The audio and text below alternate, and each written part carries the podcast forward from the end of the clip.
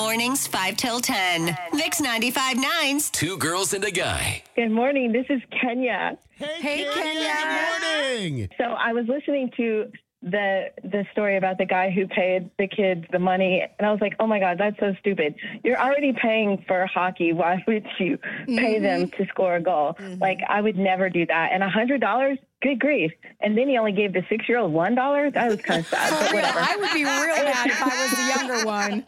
The six year old doesn't know Yeah. it yet, but he's definitely being cheated. Oh, yeah. Right, right. Yeah, he's getting a shaft, absolutely. So I was like, yeah, that's crazy. What parent would do that?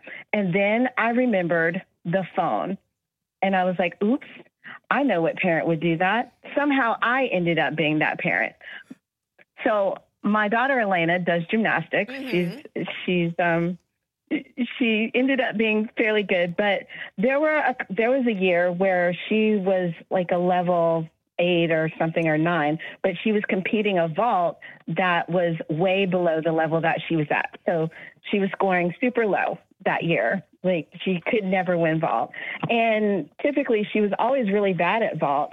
So that year, um, we were going to a competition, and my husband said, Oh, because she wanted a phone. She wanted an iPhone. And my husband was like, Oh, well, we'll get you an iPhone if you score a 9 3 on on vault.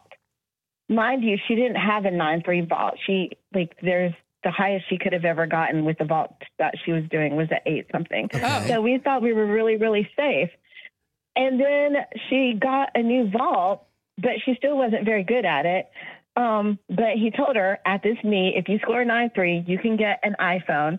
And she went to that meet, and for the first time ever, she won vault. And she didn't get a 9 3, she got a 9 4 5. Go ahead, go Wow. ahead. We had thought.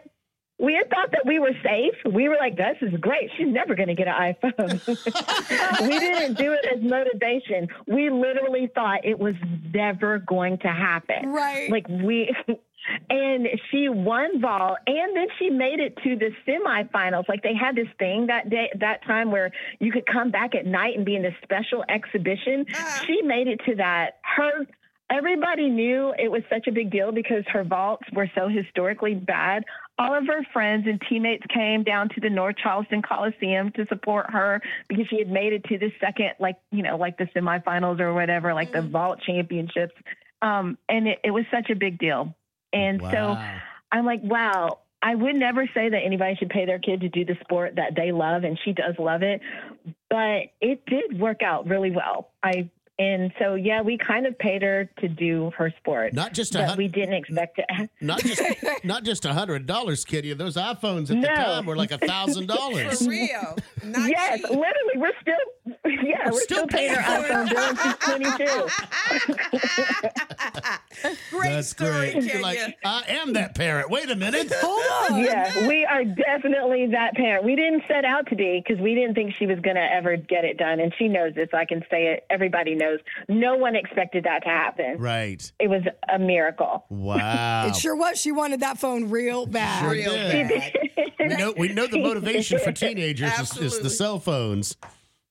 Yeah, yeah. So, so there we go. I guess I'm that parent. no, but that's a great story. I mean, you dangled the carrot and she bit it, so all good. Hard, she bet it.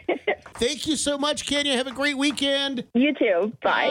Bye bye. 843 375 0959. Our hot topic this morning. What do you pay your kids for?